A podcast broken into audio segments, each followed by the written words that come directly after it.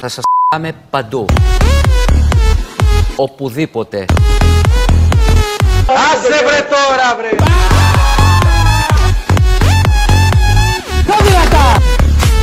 Περαστικά είστε πάρικα. Κορονοϊούς! Το δεξί πόδι του άλλου όπως βλέπουμε εμείς το αριστερό του πόδι του άλλου νεύτη. Ξινοφλαούνες! Ζήτω η Κύπρος. Γεια χαρά. Ρουφιάνοι της αστυνομίας είναι. Ντροπή των οπαδών είναι. Δειλή είναι. Δοσύλλογοι στην κατοχή ήτανε. Ρε παιδιά, κλείστε και λίγο το, εδώ πέρα το καλοριφέρ.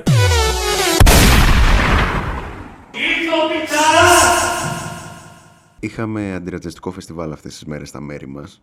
Τώρα θα μου πείτε αυτές τις μέρες, λες και κάνω ραδιόφωνο μιλάω. Δηλαδή, ε, μπορεί, μπορεί να τα ακούτε το επεισόδιο μετά από δύο μήνες. Και αν λέτε τι αυτές τις μέρες, ναι, έχετε δίκιο. Εντάξει, αυτέ, τώρα ρε παιδί μου, αρχές Ιουλίου, 10 Ιουλίου που γυρνάμε το επεισόδιο, είχαμε αντιρατσιστικό φεστιβάλ το Σαββατοκύριακο, Πουσουκού μάλλον, Παρασκευή Σαββατοκυριακή εδώ στα μέρη μας. Ήταν φανταστικό, περάσαν πάρα πολύ ωραία. Ε, δεν πήγα όλες τις μέρες, πήγα το Σάββατο και την Κυριακή. Είχε πάρα πολύ ωραία πράγματα, είχε συναυλίες, είχε κουζίνες, είχε φανταστικά πράγματα. Ε, Αφγανιστάν, Νιγηρίες, ε, Σουδάν, Αίγυπτο, είχε τα, είχε τα πάντα, ας πούμε, κουζίνες μπορείς να φας ό,τι θέλεις. Είχε μια πάρα πολύ όμορφη γυναίκα εκεί στο Αφγανιστάν, πάρα πολύ όμορφη, ε, συγκλονιστικά όμορφη, δηλαδή ήταν απλά να πας να τη χαζεύεις ρε παιδί μου. Γενικώς είχε πάρα πολύ ωραίο κλίμα, σου βγάζει υγεία όλο αυτό το αντιρατσιστικό φεστιβάλ, πέρα από τα events που είχε, γενικώς σου έβγαζε μια υγεία. Πολλοί κόσμος ε, που τα πήγαινε πάρα πολύ καλά, με όλους τους υπόλοιπους, ξέρεις, ε, υπήρχε ένα αίσθημα ομόνιας, σύμπνοιας, γαλήνης, ειρήνης, ξέρεις, όλα αυτά τα πράγματα. Ε, εχθές και stand-up comedy show, ήταν πολύ κομική στη σκηνή, εντάξει εμείς πεθαίνουμε για Άγγελο Σπηλιόπουλο. Γενικά είμαστε λίγο του κρύου αστείου και του λογοπαίγνιου. Βέβαια θα μου επιτρέψετε να δανειστώ μια έκφραση ενός άλλου stand-up comedian του Βίρονα Θεοδωρόπουλου που ανέβηκε χθες στη σκηνή που λέει το αντιρατσιστικό λέει δεν είναι ένα φεστιβάλ, είναι ένα φάρμακο. δηλαδή, έπρεπε ένα φάρμακο, ρε παιδί μου. Δηλαδή, πετάει μια ρατσιστική βλακία ένα αστείο στο τραπέζι, λέω εγώ, ή ένας φίλος ή ένας γνωστός, και του λες: Με, με αγχώνεις, δεν υπάρχει πρόβλημα. Θα σου δώσω ένα αντιρατσιστικό των 500. Ωραία. Θα παίρνεις τρία κάθε μέρα για 8 μέρες αυτό. Και μετά θα σε περδίκει, ας πούμε. Ναι, πράγματι έπρεπε να είναι φάρμακο το αντιρατσιστικό. Και όχι φεστιβάλ, αν και ως φεστιβάλ ήταν πάρα πολύ ωραίο και πάρα πολύ επιτυχημένο παρά το γεγονός ότι άλλαξε και ο τόπος ε, που φιλοξενούσε αυτό το φεστιβάλ. Ήταν να γίνει στην Πανεπιστημίου Πολύ, ανακλήθηκε η άδεια και έτσι έγινε στο Άλσο Βεϊκού. Πρέπει να σας πω βέβαια ότι τα πράγματα δεν ήταν μόνο καλά. Δηλαδή δεν κύλησαν μόνο καλά τα πράγματα. Έτσι. Είχαμε και άλλα ζόρια. Θέλω να πω και άλλα ζόρια. Είχαμε ζόρια γενικώς. Δεν ήταν όλες οι εμπειρίες θετικές, δεν ήταν όλες οι εμπειρίες χαρούμενες. Έτσι. Γιατί εντάξει, φεστιβάλ είναι, κόσμο έχει, μουσική έχει, θα την πεις μια κοκακόλα παραπάνω, ρε παιδί μου. Ωραία. Μια, μια μπυρίτσα παραπάνω, κάτι, κάτι θα κάνεις. Δηλαδή δεν είναι και ντροπή. Ωραία. Βεβαίως σε επίπεδα που εντάξει, να μην δημιουργήσει προβλήματα στους άλλους. Εννοείται. Γιατί δεν είσαι μόνος σου. Δηλαδή αυτό που πάνε κάποιοι γίνονται τύφλα και ενοχλούν όλους τους υπόλοιπους, δεν μπορώ να το καταλάβω. Δηλαδή, εντάξει, γίνε τύφλα για τον εαυτό σου, ρε παιδί μου. Δηλαδή, μην, μην ασχολείσαι με τους υπόλοιπους, μην ενοχλείς τους υπόλοιπους. Ωραία. Ήμουν λοιπόν σε μια φάση το λεγόμενο κεφάλι. Ωραία μετά από μια-δυο μπύρες, ρε παιδί μου, είναι αυτό το χαρούμενο. Ξέρεις ότι εντάξει, δεν έχεις μεθύσει κιόλας, αλλά ξέρεις. Είσαι χαρούμενος. Ωραία. Ε, και εκεί που περπατούσα, ας πούμε, μέσα στο φεστιβάλ, με παρέα, νιώθω ότι πατάω κάτι το οποίο δεν είναι έδαφος. Ωραία. Καταλαβαίνεις ότι δεν είναι έδαφος. Παρόλα αυτά δεν δίνω πάρα πολύ μεγάλη σημασία γιατί δεν άκουσα και τίποτα. Δηλαδή, άμα πατάγα κανέναν άνθρωπο, κάτι θα άκουγα. Μια ένα ρολιαχτό, κάτι, ένα άνθρωπέ μου τι κάνει, χριστιανέ μου, αυτά. Δεν άκουσα τίποτα. Ωραία. Παρ' όλα αυτά συνειδητοποιώ ότι αυτό που πατάω εκείνη την ώρα δεν είναι φυσιολογικό. Δεν είναι έδαφος. Ωραία. Δεν ήθελα να το πιστέψω. Παρ' όλα αυτά. Γυρνάω το βλέμμα μου και βλέπω μια κοπέλα η οποία ήταν, είχε, είχε, είχε, είχε σουφρώσει τα χείλια της, είχε κλείσει τα μάτια της σε μια φάση ότι με πατάει κάποιος τώρα και πονάω λίγο, με ενοχλεί. Ωραία. Καταλαβαίνω ότι πάτησα άνθρωπο. Πάτησα μια κοπέλα. Μπράβο. Ε, μιλάμε τώρα για αντανακλαστικά φοβερά. Δηλαδή την είδα που ήταν έτσι και τα δικά της ήταν φοβερά αντανακλειστικά. Να φανταστείτε δεν έβγαλε άχνα. Είδα άνθρωπο, δηλαδή τον πατάω και εντάξει, με την ησυχία μου έβγαλε το πόδι μου. Σε πάτησα, της λέω. Μου λέει λίγο. Της λέω με συγχωρείς. Μου λέει δεν πειράζει. Της λέω να το φτιάξω δήθεν. Τόσο, τόσα ήξερα, τόσα έλεγα εκείνη τη στιγμή. Ε, νόμιζα ότι ήταν πέτρα, της λέω.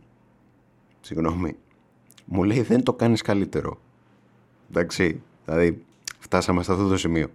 Εγώ προσπαθούσα να το σώσω, αλλά τι να σώσει. Εκείνη τη στιγμή δεν ήταν. Δεν είχα μυαλό για να σώσω τέτοια παγκόσμια καταστάσει. Ε, της λέω: Έχεις δίκιο.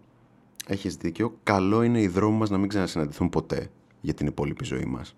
Ωραία. Και απλά ο καθένας πήρε το δρόμο του. Γιατί είναι ρε παιδί μου κάποιες καταστάσεις τις οποίες μπορείς να τις σώσεις. Μπορείς να συνεχίσεις την κουβέντα. Μπορείς να συνεχίσεις να μιλάς. Αλλά αυτό δεν προμείνει κάτι θετικό, ρε παιδί μου. Έπρεπε να σταματήσει εκεί. Τέλος. Ωραία. Ήτανε. Ήταν μια συναναστροφή η οποία έπρεπε να αρχίσει και να τελειώσει εκείνη την ώρα. Δεν μπορούσε να προκύψει τίποτα καλό από όλο αυτό. Ωραία. Οπότε γι' αυτό σας λέω καλό το αντιρατσιστικό φεστιβάλ, αλλά εντάξει, μπορούν να γίνουν και διάφορα πράγματα τα οποία. OK. Okay, Πώς το πω. Δεν δε, δε θα σε χαροποιήσουν τόσο πολύ. Εντάξει. Ωραία. Δεν θα πετύχεις και τα πάντα. Ωραία. Δεν θα πάρει άριστα 10 σε όλους τους τομείς. Τι να κάνουμε τώρα. Θα υπάρχουν και εμπειρίες οι οποίες δεν θα είναι τόσο καλές, τόσο ευχάριστες. Θα ήθελα, γιατί έχουμε ετοιμάσει επεισοδιάρα σήμερα, ε, θα ήθελα σας παρακαλώ πάρα πολύ να μου απαντήσετε στην ερώτηση ποιο θεωρείτε ρε παιδί μου ότι είναι το πλάσμα στο ζωικό βασίλειο το οποίο έχει το χαμηλότερο IQ ή από τα χαμηλότερα; Σας δίνω κάποιο χρόνο προκειμένου να επεξεργαστείτε την απάντησή σας. Προφανώς η απάντηση δεν μπορεί να είναι μία, γιατί ο καθένας κάτι διαφορετικό θα έχει στο μυαλό του. Το μόνο που μπορώ να σας πω είναι ότι απαγορεύεται η απάντηση να είναι Θάνος Τζίμερος. Απαγορεύεται.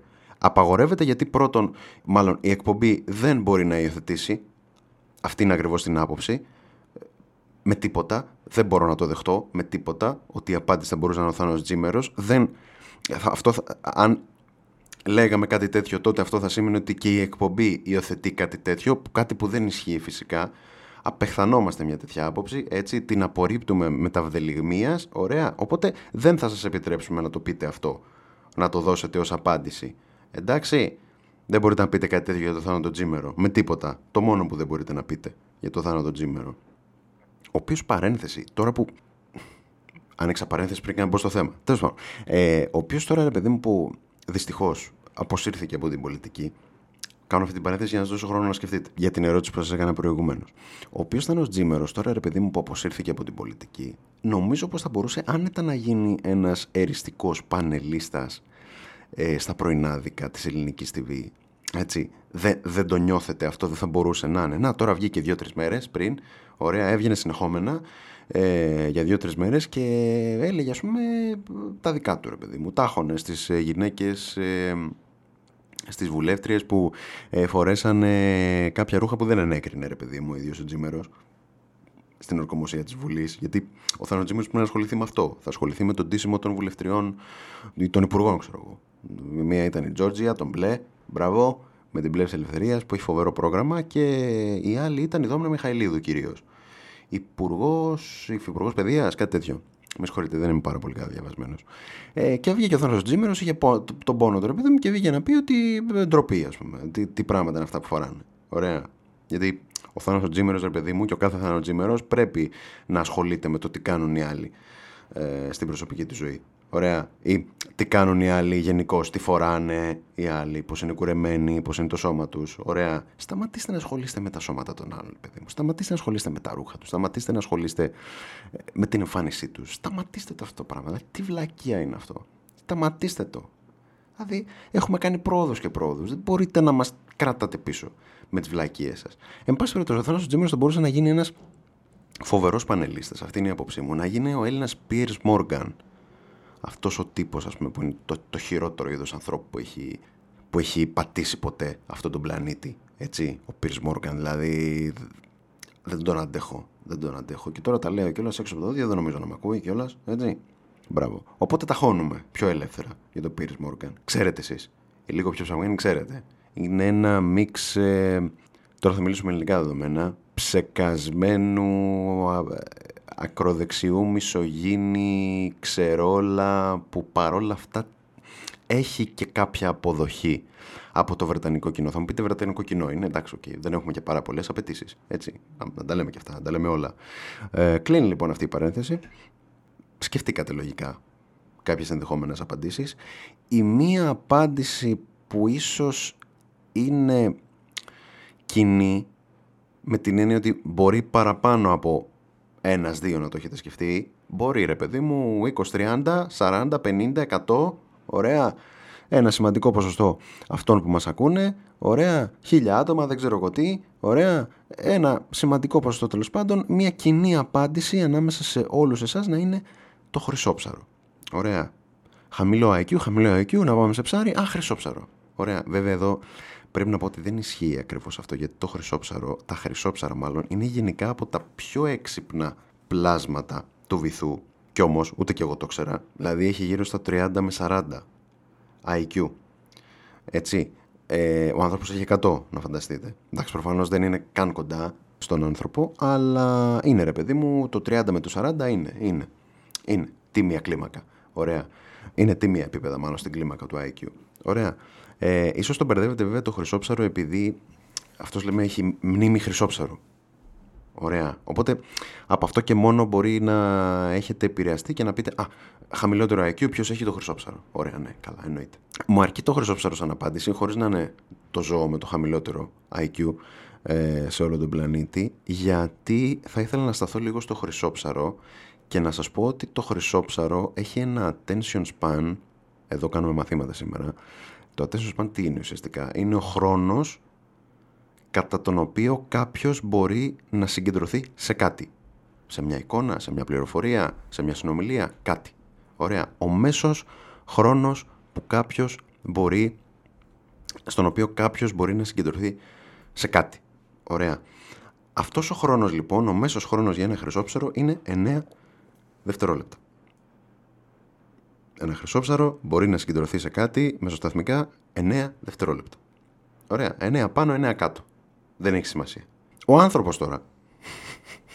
Έρχομαι να μιλήσω για τον άνθρωπο. Γιατί προφανώς με τον άνθρωπο θα ασχοληθούμε σε αυτό το επεισόδιο. Δεν ασχοληθούμε με το χρυσόψαρο. Ωραία. Κάπου θέλω να καταλήξω, θέλω να πω. Ωραία. Το πάω μεσολαμία, αλλά κάπου θέλω να καταλήξω. Ο άνθρωπος, ο οποίος είναι το πιο έξυπνο ζώο στον πλανήτη, Ωραία. Με διαφορά από όλα τα υπόλοιπα. Με ένα μέσο IQ του, ξέρω εγώ, στο 100, 105, 110. Ε. Ο άνθρωπος λοιπόν που είναι το πιο έξυπνο ζώο στον πλανήτη έχει ένα attention span, δηλαδή ο χρόνος μέσης, ο μέσος χρόνος μάλλον, κατά τον οποίο συγκεντρώνεται ο άνθρωπος σε κάτι, είναι 8,25 δευτερόλεπτα. Το χρυσόψαρο συγκεντρώνεται, μπορεί να συγκεντρωθεί σε κάτι κατά μέσο όρο κατά 9, για 9 δευτερόλεπτα.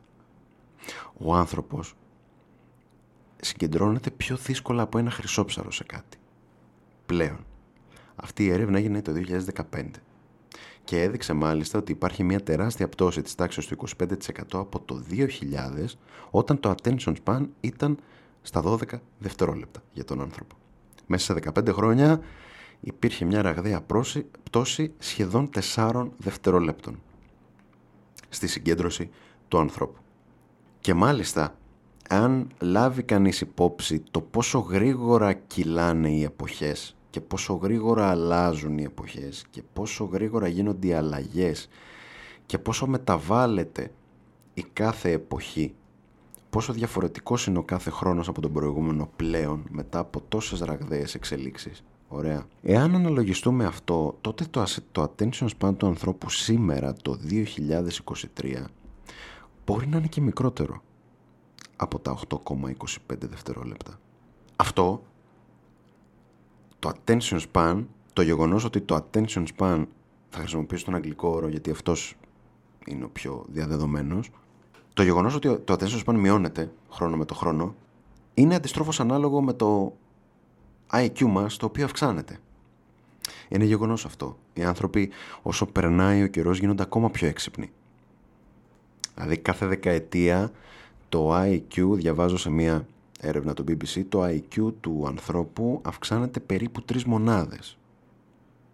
Στην ίδια έρευνα του BBC διαβάζω ότι ένας άνθρωπος με το σημερινό μέσο IQ, εάν τηλεμεταφερόταν το 1900, στο 1900, στο 1890 ξέρω εγώ, στο 1910 ακόμα, θα θεωρούνταν διάνοια στην εποχή του ας πούμε. Συμβαίνει αυτό γιατί ο άνθρωπος χρόνο με το χρόνο γίνεται πιο έξυπνος. Θα το συζητήσουμε αυτό. Γιατί γίνεται πιο έξυπνος χρόνο με το χρόνο. Αλλά αυτό που θέλω να, καταλάβετε, να καταλάβετε είναι ότι η εξυπνάδα, το IQ δεν συνδέεται με το χρόνο κατά τον οποίο ο άνθρωπος μπορεί να συγκεντρωθεί σε κάτι. Είναι κάτι που δεν έχει καμία απολύτως σχέση. Ωραία.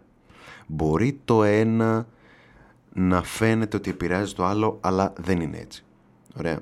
Και πιάνω αυτό το θέμα γιατί θα ήθελα σήμερα να συζητήσω κάτι συγκεκριμένο. Θα ήθελα να συζητήσω τι γίνεται με τα παιδιά που δίνουν πανελλήνιες. Δώσαν τα παιδιά πανελλήνιες πριν από ένα μήνα. Ωραία, βγήκαν και τα αποτελέσματα. Ε, ξεκινήσανε πάλι συζητήσεις του τύπου, ξέρεις, δεν πάνε καλά τα παιδιά, δεν διαβάζουν, δεν το έχουν, ε, δεν τους κόβει φράση που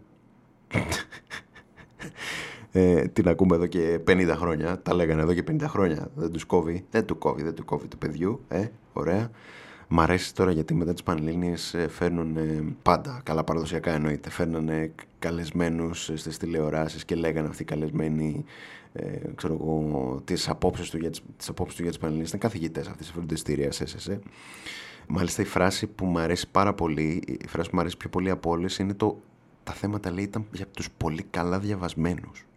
Ε, τι σημαίνει αυτό; Ποια θέματα δεν είναι για τους πολύ καλά διαβασμένους; Δεν κατάλαβα. Δηλαδή, έχει πάει κάποιος πανελλήνιες χωρίς να διαβάσει και έχει γράψει καλά; Χωρίς να διαβάσει. Βέβαια, δεν διαβάζω πανελλήνιες και πάω και γράφω καλά. Δηλαδή, ποια θέματα δεν είναι για τους πολύ καλά διαβασμένους; Εντάξει, είναι τα λεγόμενα κλισέ αυτά, ρε παιδί μου. Okay. Λοιπόν, ξεκινάω από αυτό. Ότι, παιδιά, το ότι οι άνθρωποι συγκεντρώνονται πολύ λιγότερο σήμερα σε σχέση με το παρελθόν δεν σημαίνει ότι είναι και χαζοί.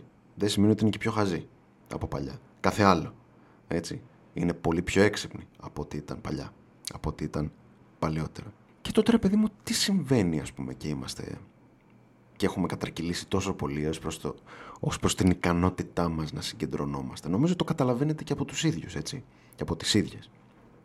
Δηλαδή θέλετε να διαβάσετε κάτι. Διαβάζετε ένα long read άρθρο ρε παιδί μου, ένα μεγάλο άρθρο, οτιδήποτε, ωραία.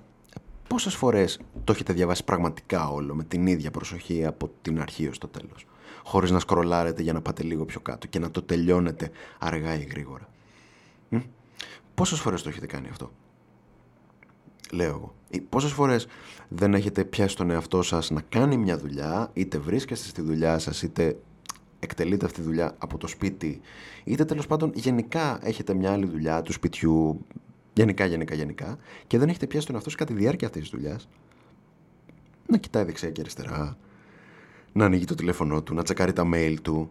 Ε, όλα αυτά είναι ενδείξεις, είναι τα, μάλλον τα αποτελέσματα αυτής της κατρακύλας που έχει συμβεί στη συγκέντρωσή μας. Τι έχει συμβεί λοιπόν; Κοιτάξτε αυτό που έχει συμβεί είναι ότι οι ρυθμοί πλέον κατά τους οποίους αλλάζει ο κόσμος ο κόσμος πάντα άλλαζε αλλά άλλαζε με, μια, με, έναν, με ένα σταθερό ρυθμό πλέον με την είσοδο νέων τεχνολογιών, νέων τρόπων ζωής, ευκολιών, πλέον οι ρυθμοί αλλάζουν πάρα πολύ πιο γρήγορα. Ασύγκριτα πιο γρήγορα σε σχέση με το παρελθόν. Πλέον συμβαίνουν πολύ μεγαλύτερες αλλαγές σε πολύ μικρότερο χρονικό διάστημα. Δηλαδή, οι αλλαγές που έχουν συμβεί από το 2000 ως το 2023, σήμερα δηλαδή, μια 20 ετία, την πρώτη 20 ετία του 21ου αιώνα, το 1 πέμπτο, το πρώτο πέμπτο του 21ου αιώνα, αυτές οι αλλαγές που συνέβησαν, τώρα μιλάω σε πλήθος, σε έκταση και σε σημασία, δεν συνέβησαν όλο το 19ο αιώνα μαζί. Και το μισό 20ο ας πούμε. 150 χρόνια δεν συνέβησαν όλα αυτά τα πράγματα που έχουν συμβεί εδώ και 20 χρόνια.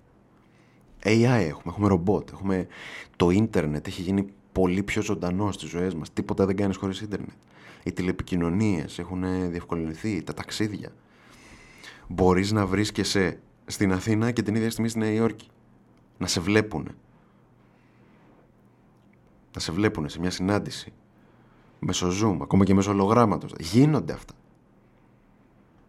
Αυτά δεν μπορούσε να τα διανοηθεί κάποιος πριν από 150 χρόνια. Πριν από 150 χρόνια δεν μπορούσε να διανοηθεί κάποιος ότι θα υπάρχει κινητό τηλέφωνο. Ή ότι θα υπάρχει και σταθερό τηλέφωνο ακόμα.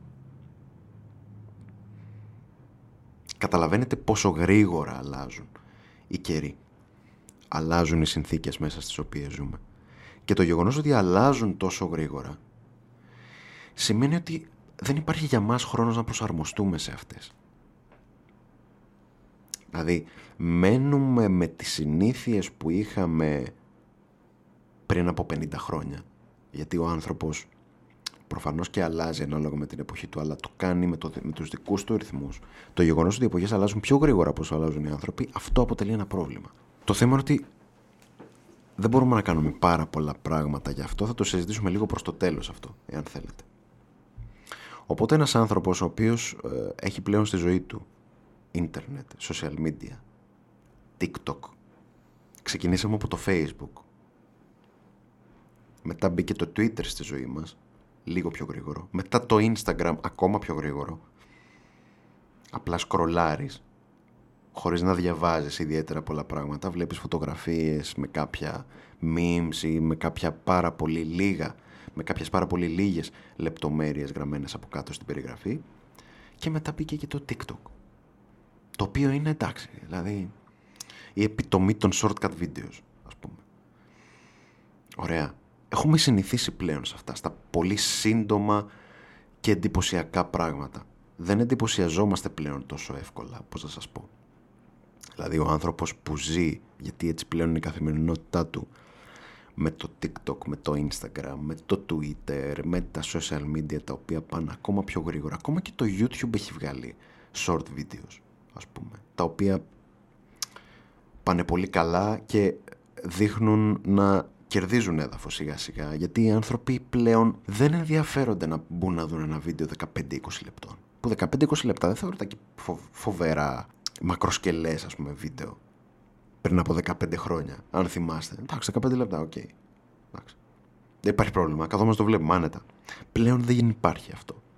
Βλέπουμε στο TikTok βίντεο των 10 δευτερολέπτων και μετά σκρολάρουμε να πάμε στο επόμενο. Και έχουμε ξεχάσει τι έχουμε δει από πάνω μετά. Δεν μπορείς να πάρεις ένα βιβλίο και να αρχίσεις να το διαβάζεις από τη σελίδα 1 στη σελίδα 20. Δεν γίνεται.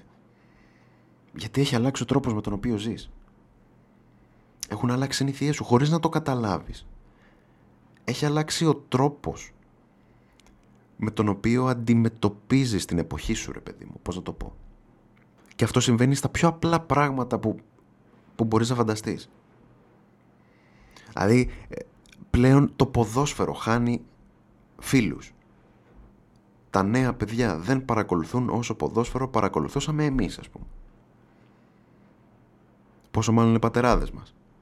Γιατί συμβαίνει αυτό; Γιατί πλέον δεν, δεν θα κάτσουν τα παιδιά να δουν έναν αγώνα 90 λεπτά μπροστά από την τηλεόραση. Να πούν τι ώρα έχει σήμερα αγώνα, 10 παρατέταρτο. Όχι 10 παρατέταρτο, τα έχουν κάνει 10. Μπράβο. Έχει, ξέρω εγώ, Champions League. Παίζει ο τάδε με τον τάδε. Α, ωραία. Να κάτσουμε να το δούμε. Δεν υπάρχει αυτό πλέον. Ακόμα και να κάτσει ένα παιδί να προσπαθήσει να δει έναν αγώνα στην τηλεόραση.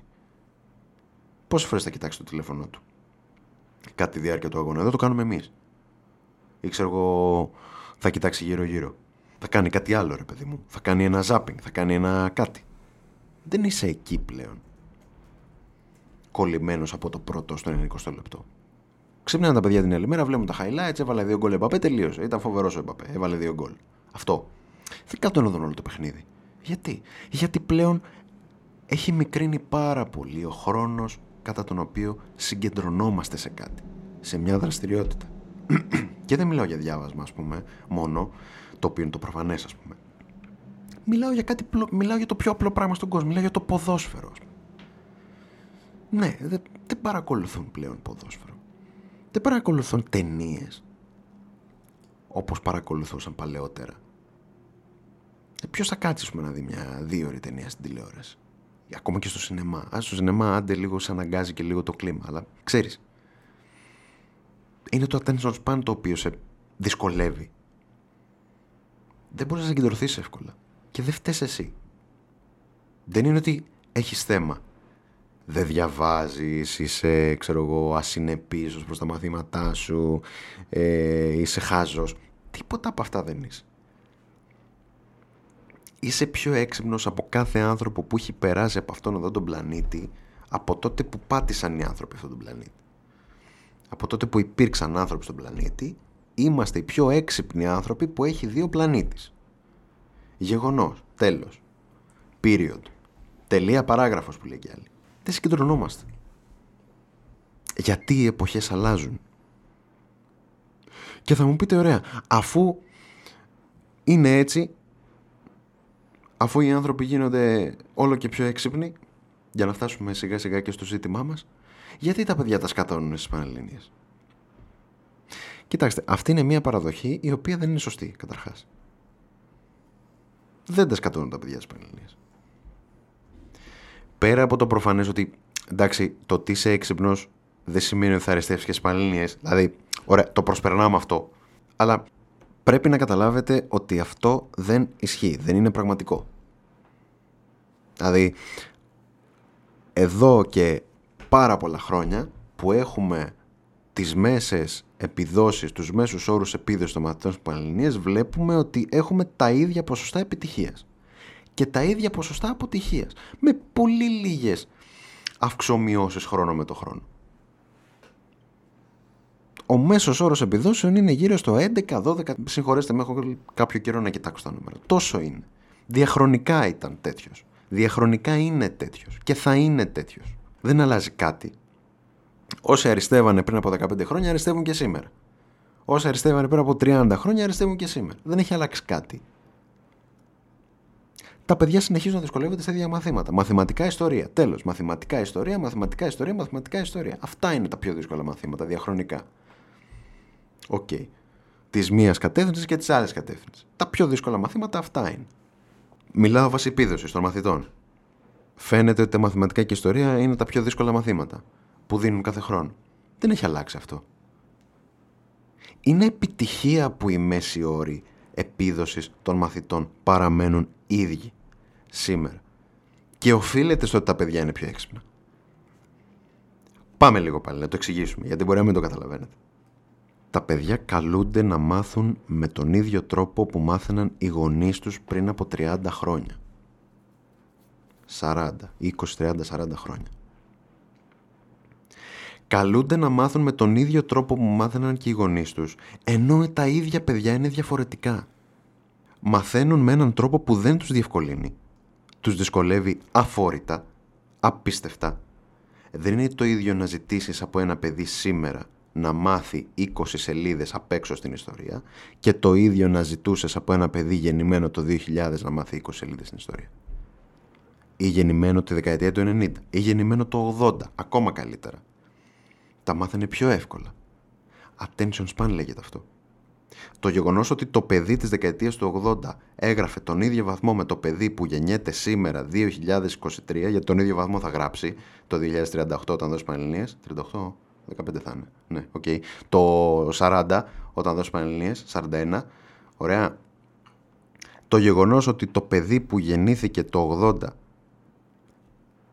έγραψε τον ίδιο βαθμό με το παιδί που γεννήθηκε σήμερα, σημαίνει ότι το παιδί που γεννήθηκε σήμερα είναι πιο έξυπνο από το παιδί της δεκαετίας του 80. Γιατί; Γιατί όλα είναι εναντίον του. Όλα είναι εναντίον του. Δεν φταίει το παιδί. Δεν διαβάζει. Πόσες φορές το έχετε ακούσει αυτό; Δεν διαβάζει. Μα δεν διαβάζει. Δεν διαβάζει. Πώς γίνεται να διαβάσει; Τι εννοείς. Δεν διαβάζει; Κάνει ό,τι μπορεί. Πώς θα διαβάσει; Πώς; Θα το πεις εσύ, μάθεσαι παρακαλώ πάρα πολύ τα ποσοστά του εισαγόμενου συνταριού ε, στην Ελλάδα δεκαετία του 20. Και θα πει αυτός ναι, ευχαριστώ. Μάθε τρεις σελίδες για αυτό το πράγμα στην ιστορία της Τρίτης Λυκείου. Θα το μάθει. Θα το μάθει πολύ πιο δύσκολα από όσο το μάθαινε ένας μαθητής 30 χρόνια πριν, 20 χρόνια πριν, 10 χρόνια πριν. Είναι άλλες εποχές. Είναι άλλες συνήθειές του, άλλες συνθήκες μέσα στις οποίες ζει. Είναι πιο έξυπνα τα παιδιά. Τα παιδιά σήμερα έχουν το πλεονέκτημα σχέση με τα παλαιότερα ότι είναι πιο έξυπνα αλλά έχουν το μειονέκτημα ότι δεν μπορούν να συγκεντρωθούν στα παλαιότερα παιδιά. Ε, γι' αυτό ο μέσος όρος είναι ίδιος. Λίγο πάνω, λίγο κάτω. Άντε. OK. Okay. Επομένως, πρέπει σιγά σιγά να μπούμε σε αυτή την κουβέντα του τι πρέπει, τι δεν πρέπει, μα ή μάλλον με τι πρέπει, με τι δεν πρέπει να ασχολούνται τα παιδιά στο σχολείο, στα μαθήματά τους. Έδωσα ένα παράδειγμα προηγουμένως για τα ποσοστά του εισαγόμενου σταριού στην Ελλάδα δεκαετία του 20. Ωραία. Μου έχει μείνει χαραγμένος στη μνήμη μου, ρε παιδί μου. Δηλαδή αυτό το πράγμα κεφάλαιο στην ιστορία τώρα, από τα πρώτα κεφάλαια νομίζω. Εμπόριο, δεν θυμάμαι πώς τα λέγαμε. Μπράβο. Αυτό το πράγμα, έστω ρε παιδί μου, ότι πρέπει να το διδαχθείς. Δεν μιλάω τώρα για την αξία της γνώσης, δεν θα μιλήσουμε γι' αυτό. Αυτή, αυτή είναι μια άλλη κουβέντα. Να συζητήσουμε για το, το κατά πόσο αξίζει να το μάθουμε αυτό. Στο σχολείο. Ωραία. Έστω ρε παιδί μου ότι πρέπει να το μάθουμε. Είμαστε τόσο σίγουροι ότι πρέπει να χρησιμοποιήσουμε τις ίδιες μεθόδους προκειμένου να το αποκομίσουν αυτό τα παιδιά μας. Είμαστε τόσο σίγουροι ότι ο τρόπος που μάθαιναν τα παιδιά 30 χρόνια πριν είναι ενδεδειγμένος και για τα παιδιά που ζουν σήμερα και πάνε σήμερα στο σχολείο. Αυτό είναι το λάθος μας. Πάμε και ρίχνουμε στα παιδιά κάτι για το οποίο εμείς είμαστε υπεύθυνοι. Όταν λέω εμείς εννοώ το εκπαιδευτικό σύστημα. Το οποίο είναι και αποτέλεσμα των δικών μας πράξεων και των δικών μας επιλογών. Είτε έχουμε μια θέση εξουσίας, είτε όχι. Γιατί μπορεί να μην ασχολούμαστε τόσο πολύ με αυτό. Είναι ένα πρόβλημα αυτό όμως. Πώς γίνεται να πιστεύετε ότι ένα παιδί που γεννήθηκε τη δεκαετία του 60 είναι λογικό να έμαθε με τον ίδιο τρόπο που μαθαίνει και ένα παιδί που γεννήθηκε το 2015. 55 χρόνια μετά. Τόσο δεν βγαίνει. 50 χρόνια μετά. Πόσο λογικό είναι αυτό; Μετά την εκπαιδευτική μεταρρύθμιση του 1964, η οποία άφησε εποχή γιατί αποτέλεσε πραγματικά τομή στην ιστορία της παιδείας στη χώρα, ήταν ουσιαστικά η πρώτη, το πρώτο ολοκληρωμένο σχέδιο νόμου για την παιδεία μετά τον Τρικούπη. Από την Ένωση Κέντρου για τον Γιώργο Παπανδρέου. Πρωθυπουργός και Υπουργός Παιδείας ήταν τότε. Και πέρασε, αυτό το, πέρασε αυτός ο νόμος, αυτό το νομοσχέδιο με πάρα πολύ μεγάλες αντιδράσεις. Ωραία. Λίγο πολύ έφτιαξε το σύστημα στο οποίο μαθητεύουμε σήμερα. Από τότε δεν έχει αλλάξει τίποτα. Ουσιαστικό, ε. Μπορεί να έρχεται ένας υπουργός, να ονομάζει αλλιώς κάποια λύκεια, να ονομάζει αλλιώς κάποια πανεπιστήμια. Ναι, καλά, εντάξει, OK. Okay. Πανεπιστημιακές αστυνομίες, κατάργηση ασύλου, τέτοια πράγματα. Ναι, ουσιαστικά δεν έχει αλλάξει τίποτα. Τίποτα. Απολύτως. Δηλαδή η ουσία της εκπαίδευσης μένει η ίδια με την ουσία της εκπαίδευσης που υπήρχε το 1964 και μετά. Το ίδιο πράγμα. Ε, αυτό δεν είναι φυσιολογικό οι άνθρωποι είναι διαφορετικοί με τους ανθρώπους του τότε. Οι άνθρωποι δεν είναι οι ίδιοι γενιά με τη γενιά. Αυτό δεν, δεν μπορούμε να καταλάβουμε. Θεωρούμε ότι ο τρόπος με τον οποίο μαθαίναμε εμείς ήταν ο σωστός και ενδεδειγμένος που πρέπει να, το, να μαθαίνουμε τον ίδιο τρόπο και τα δικά μας τα παιδιά. Να μαθαίνουν απ' έξω 30 σελίδες ιστορία έτσι. Χωρίς κανένας να καταλαβαίνει γιατί. Να κάνουμε τα πάντα ρε παιδί με ένα διαγωνισμό παπαγαλία. Πώς θα το πω. Δηλαδή το μοντέλο είναι ίδιο, και μαθητές διαφορετικοί. Δεν γίνεται αυτό. Είναι άλλοι άνθρωποι. Πολύ πιο έξυπνοι, ναι. Είμαστε πιο έξυπνοι από τους παπάδες μας. Πολύ πιο έξυπνοι από τους παππούδες μας. Τους προπαππούδες μας δεν τους βλέπουμε καν. Πολύ πιο πίσω. Καταλαβαίνετε τι εννοώ, το λέω και με μια δόση υπερβολής, αλλά είναι γεγονός αυτό. Είμαστε πιο έξυπνοι από κάθε άλλο άνθρωπο που έχει περάσει. Και επιμένουμε να μαθαίνουμε με τους τρόπους που μαθαίναν αυτοί. Πόσο τρελό. Και έχουμε και απαιτήσεις να τα πάμε καλύτερα από αυτούς. Ε, πώς θα το κάνουμε αυτό; Μα δεν μας βοηθάς και λίγο. Δεν βοηθάμε καθόλου τα νέα παιδιά. Με ποιο τρόπο τα βοηθάμε; Πρέπει να γίνει μια πολύ ουσιαστική συζήτηση για τον τρόπο με τον οποίο μαθαίνουν οι μαθητές. Και όταν λέω μαθαίνουν, δεν εννοώ τι γνώσεις θα πάρω στο σχολείο. Αυτό πρέπει να αλλάξει. Πρέπει να αλλάξει ο σκοπός της διδασκαλίας. Ο σκοπός της διδασκαλίας σήμερα, άντε, να μην πω ότι είναι ρε παιδί μου να γράψεις καλά στι Πανελληνίες. Εντάξει, να μην, το, να, να μην εκφραστώ έτσι. Α ας πούμε ρε παιδί μου ότι ο, ο, ο σκοπός της διδασκαλίας σήμερα, σήμερας, ο σκοπός της διδασκαλίας σήμερα είναι να μάθεις κάποια πράγματα. Μάθεις κάποια αόριστα πράγματα. Πάλι αόριστα. Αυτό πρέπει να αλλάξει. Δεν πρέπει να γίνεται έτσι. Ο σκοπός της διδασκαλίας σήμερα και έχει αργήσει είναι να αρχίσουμε να βρίσκουμε τρόπους προκειμένου τα μαθήματα να γίνονται πιο διαδραστικά, πολύ πιο εύπεπτα, για ποιο λόγο όμως, όχι για να γράψουμε καλά στις Πανελληνίες, αλλά για να μαθαίνουμε τρόπους σκέψης. Δηλαδή, τρόπους διαμόρφωσης κριτικής σκέψης. Δηλαδή, Το λέω καλύτερα όσο πάει. Να μάθουμε επιτέλους πώς να μαθαίνουμε για το υπόλοιπο της ζωής μας. Να χτίσουμε μέσα στο σχολείο τη βάση για τη σκέψη που, κα- που θα οικοδομήσουμε στην υπόλοιπη ζωή μας. Έχει διαφορά αυτό. Πας στο σχολείο όχι για να μάθεις ημερομηνίες που χρήσιμες είναι και αυτές, αλλά δεν είναι το παν. Πας στο σχολείο ώστε μετά από αυτό να έχεις όλα τα εφόδια για να συνεχίσεις να μαθαίνεις. Να συνεχίσεις να κρίνεις. Να συνεχίσεις να χρησιμοποιείς την αναλυτική σου σκέψη για να ερμηνεύεις. Και μετά από 50 χρόνια να σκέφτεσαι ότι αυτό που μου έμαθε το σχολείο είναι το ότι τα επόμενα χρόνια της ζωής μου κατάφερα και έμαθα πάρα πολλά πράγματα. Το κατάφερα εγώ μόνος μου. Μου έδωσε το σχολείο τη δυνατότητα.